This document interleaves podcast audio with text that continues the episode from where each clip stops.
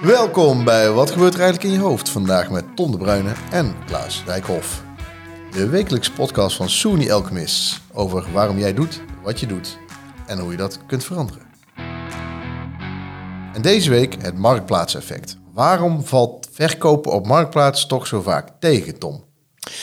Informatieasymmetrie. Oké, Ja, dat is, dat is veel scrabblepunten, maar wat bedoel je ermee? informatieasymmetrie. Wel, ehm, dit, is een heel... eh, ehm, ik, ik zal hem beginnen introduceren met, een, eh, met een, eigenlijk een, een, ander, een ander eh, case. En dat is de, de, de waarde van tweedehands auto's. Hoe komt dat dat die zo snel instort? Er zijn allerlei heel interessante onderzoeken rond gedaan. En eigenlijk waar, ehm, wat, het, wat het verhaal is, is dat mensen die willen eigenlijk... ehm, die, die willen een soort premium hebben op het feit dat ze niet dat, dat zij niet weten wat jij wel weet. Dus ze gaan ervan uit, jij bent de verkoper, jij hebt meer informatie die, na- die, dan, dan dat ik heb over het feit dat er misschien iets mis kan zijn over die auto.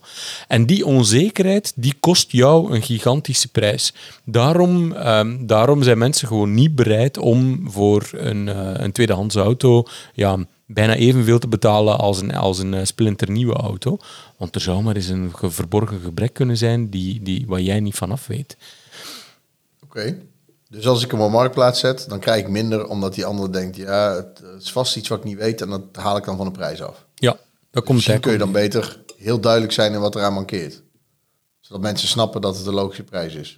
Ja, het, het probleem natuurlijk is dat zeker bij een, een zo goed als nieuwe auto er gewoon geen is. En, en toch zijn mensen niet bereid om dat te doen, omdat je hebt niemand die een soort objectieve bemiddelaar van de waarheid is. Die kan ertussen komen en die zeggen van nee, het is effectief. Die auto heeft gewoon 20.000 kilometer. Het was effectief een omaatje. En er is werkelijk niks, maar dan ook niks aan deze auto. Want we hebben een artificiële intelligentie hem helemaal laten scannen. Ja, dus als ik hem diezelfde auto neerzet bij een autodealer, dan zullen de mensen die die autodealer vertrouwen bereid zijn er meer voor te betalen. Mhm. Ja, zeker. Of een BOVAG-garantiecheck. Ja. Ja. Ja. maar dan heb je natuurlijk ook nog wel iets van het gevoel van, maar mocht er iets misgaan, dan hoef ik niet via Marktplaats die ene gast te bellen of bij zijn huis op te wachten. Dan kan ik de BOVAG bellen. Nee, soort- want als er nu één ding is die geen garantie is op, op geruststelling, is een autodealer. Nou, moet je naar een andere autodealer, Tom. Ja, precies. Ja, dan precies. ben je- heb je tot nu toe de verkeerde gehad. Maar ja, de- nee, ja, de- Koreanen of Japanners, die moet je hebben. als dealer, als merk, ja. Ja. ja, dat is ver zoeken hoor.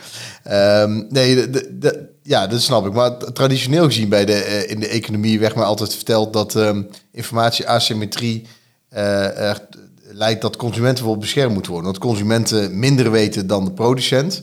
Eh, eh, moet de, de partij die het minst weet, die moet beschermd worden. En jij zegt eigenlijk ja, maar de partij die het meest weet, die, wordt ook, die heeft al gewoon het nadeel dat hij er minder voor gaat krijgen eh, als er niet een soort vertrouwenssysteem tussen zit. En als dat systeem ertussen zit, moet je ervoor betalen. Ja, ja Ja. klopt. Ik dacht ook nog wel bij marktplaats, het marktplaatseffect is dat het je tevredenheid over je verkoop minder afhangt van de, of je nou echt een faire prijs voor hebt gehad, objectief of niet, maar wat je, wat je er zelf van vond. Als je het eigenlijk jammer vindt dat je er afstand van moet doen, dan heb je het, endowment effect. Hè. Het endowment effect is dat je meerwaarde echt in dingen die van jou zijn. Hè, Je geeft mensen een beker van 5 dollar en na een week willen ze er minimaal 7 voor hebben, omdat het is hun beker. Ehm, en je bent dan ook altijd, je hecht meer waarde aan wat je hebt dan aan wat je nog niet kent. Ehm, terwijl als jij iets kwijt wil op marktplaats, omdat het toch al in de weg stond, dan, dan vind je het nog gewoon wonder dat er iemand überhaupt iets voor kon brengen. Ja. Dus eigenlijk moet je op marktplaats alleen troep verkopen die je beu bent. Word, dan word je altijd gelukkig. Dus eigenlijk, er is niet iets als objectieve waarde, het is allemaal puur psychologisch. Het zit- het zit, Ja. zoals mijn moeder zou zeggen, het zit allemaal in je hoofd. Ja, wat gebeurt er eigenlijk in je hoofd? Ja. Ja, Zeker. ja voilà. Ja, er, is een ander domein waar, waar eigenlijk dit, ehm, dit verhaal van informatieasymmetrie ook ehm, tot zeer intrigerend gedrag leidt. En eh, ik, ik ben er zelf ook slachtoffer van. Dat is het selecteren van een, eh, een, ja, een bestemming of een huis op Airbnb. Ja. Ehm, van zodra dat een, eh, een gemiddelde review onder de 4,8 gaat, dan wordt die ontzettend verdacht. Dan ga ik ook helemaal spitten in de commentaren om te kijken van wat is hier aan de hand? Moet het ofwel luidruchtige buren zijn, ofwel een, eh, een, een lift die niet werkt, waardoor ik zes verdiepingen moet klimmen, of een, of een, een toch een beetje een dodgy eh, achterstraatje. Er moet iets mis zijn. Ja, maar, maar ook- iets wat, je, wat misschien dan alleen toen was. Die lift was toen stuk. Oké, logisch dat ze een lage review hebben gehad een keer. Zoiets. Ja, maar dan op, op 100 reviews, dan kan je nooit onder de 4,7. Er zit ongelooflijk veel signaalwaarde al in die 4,7 of min. Want, want gespreid over meerdere reviews moet er iets aan de hand zijn. En daarom heb ik het omgekeerde. En dan komen we weer bij, die, bij, bij de parallel met, met, die, ehm, met nieuwe of net nieuwe auto's. Is dat als een, als een listing op Airbnb nieuw staat en die heeft vijf reviews en die heeft een, gewoon een vijf sterren reviews, dan vertrouw ik hem voor geen meter. Dat is familie. Ja, want dan weet ik gewoon, er moet familie of vrienden geweest zijn. En dan, dan vind ik het nog verdachter als ze dan gewoon een totaal de premium prijs vragen voor die listing.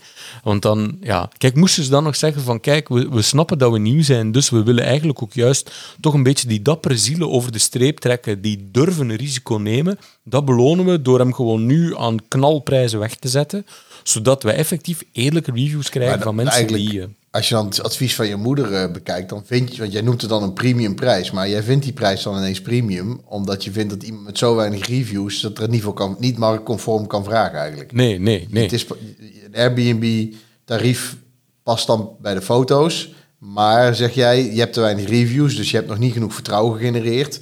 Dus ga jij dat, die prijs betalen. Als jij dan de gewone prijs, die eigenlijk best redelijk is voor wat je biedt, maar niemand weet het nog, omdat, en Nee. ik kan het niet zien bij anderen, dan ga je dus, net als bij die auto, ga je, de, ga je hem dus niet nemen. Als in informatie, Ja, ja. asymmetrie. Ik, ik, zoek, ik zoek wel vaak in de reviews naar, eh, naar de uitzonderingen. Ik heb liever zeg maar een 4,5, 4,5, doordat er twee keer een 1 tussen zit met een goed verhaal, waar ze op gereageerd hebben, dan dat je altijd een 4,5 scoort. Dan denk je dan was iedereen best wel tevreden. Maar je hebt liever gewoon ramhard veel vijven en dan af en toe een 1.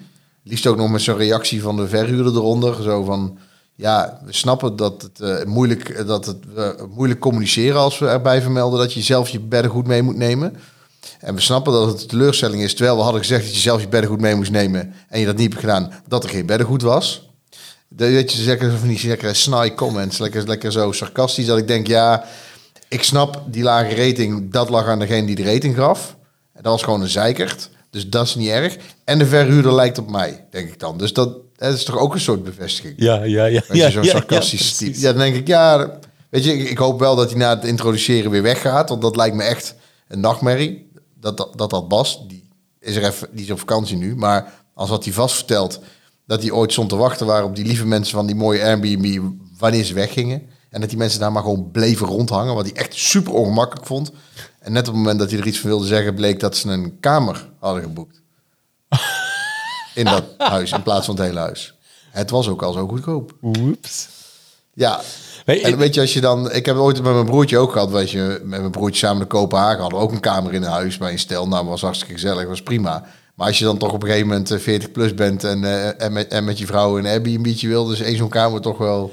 Maar ik, ik vind je, juist dan in die reviews, vind ik het altijd zo'n ontzettend bevrijdend moment wanneer dat je erachter komt dat die, dat die iets wat lagere reviews, dat twijfelgeval van 4.8 naar 4.79, dat het dan toch geruststellend is, omdat er zo'n paar tussen zitten die gewoon ja, uit kwaadheid een heel laag hebben gegeven, waarvan je meteen denkt van Oh, het is daarom, ja. duidelijk, duidelijk gewoon iemand die niet spoort. En die heeft de cijfer naar beneden getrokken. En dan krijg je inderdaad van, nu ben ik helemaal gerustgesteld dat dit echt een topplek is. De, meeste, die, de kras zat er al, weet je wel. die, die mensen iets mollen en dan zeggen, nee, dat was al zo. En dat wordt niet geloofd. Dan ga je niet met mensen om. Maar wat ik, dit is ook wel vaak dat je, je zoekt ook echt, want je wil het eigenlijk hebben. Die cijfers zijn, mm, je had liever een hoog cijfer, dan wil je ook echt gerustgesteld worden. Dus je, je stelt uiteindelijk gewoon jezelf gerust. Door, door echt, je brein gaat gewoon op zoek naar cues van, hoe kan ik toch die wat lagere review goed praten. Ik heb dat zelf ook een keer gehad. Of omdat je hem toch per se wil hebben. Of omdat je gewoon eigenlijk geen keuze hebt. Toen ging ik met mijn broertjes naar eh, Edinburgh. Naar de Fringe Comedy Festival. Nee, we gingen gewoon naar die stad. Maar toevallig was daar de Fringe. Toen snapten we ook toen we daar waren waarom er niks te krijgen was. En toen dacht ik nog... Dit is vast gewoon een prima Airbnb. Maar mensen zijn gewoon racistisch. En hij ligt naast een moskee. En daarom heeft hij lage cijfers. Maar dat was gewoon niet zo. nee, ik dacht aan die muur, waarom hangt hier een aanzichtkaart aan de muur met een prikkertje op een rare plek? Maar toen draaide ik het aanzichtkaartje weg en toen kon ik door de muur heen kijken, door een gat, naar de kamer ernaast. Toen dacht ik, ja, dit is gewoon een shithole. Ja. Maar ja, we konden nergens anders meer naartoe. Maar het is wel op tijd gewekt. briljant hoe dat we puur op basis van dat signaal op zoek gaan naar manieren om het uiteindelijk te verklaren. Want Ja. ik, ik zit dan ook constant te browsen en dan probeer ik uiteindelijk door ook die, die positieve met de negatieve te balanceren, uiteindelijk te besluiten van, zijn die negatieve, zijn dat gewoon oversensitieve wankers of is er echt iets aan de hand?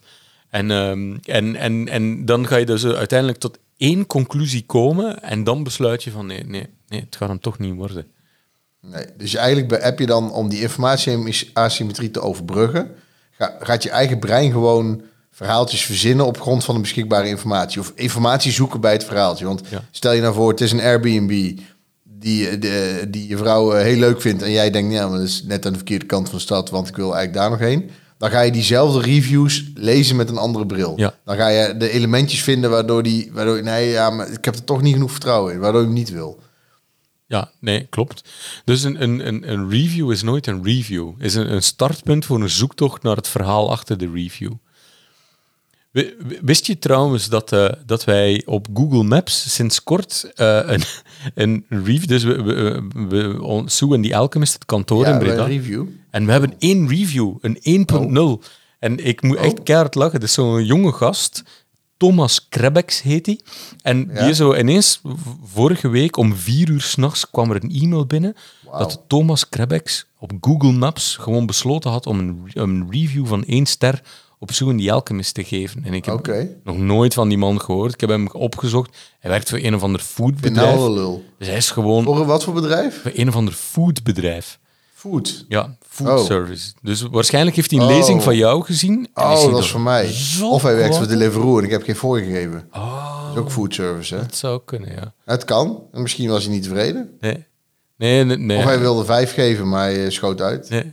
Ja, maar het is wel heel fascinerend, want ik ben dan helemaal in een rabbit hole ged- gedoken, maar ik dacht dan meteen bij mezelf van, ja, dat ziet er dus duidelijk iemand uit die om vier uur s'nachts gewoon besluit van, ik zal eens op Google Maar Maps... even, even, hè? Want ik snap dat je erin duikt. Want ik heb dat, je kunt 100 positieve tweets krijgen. En die ene negatieve, Ja. die, die, die blijven, dat blijft dan hangen. Maar- Maar, ik ben niet de enige die daar gesproken heeft, Tom.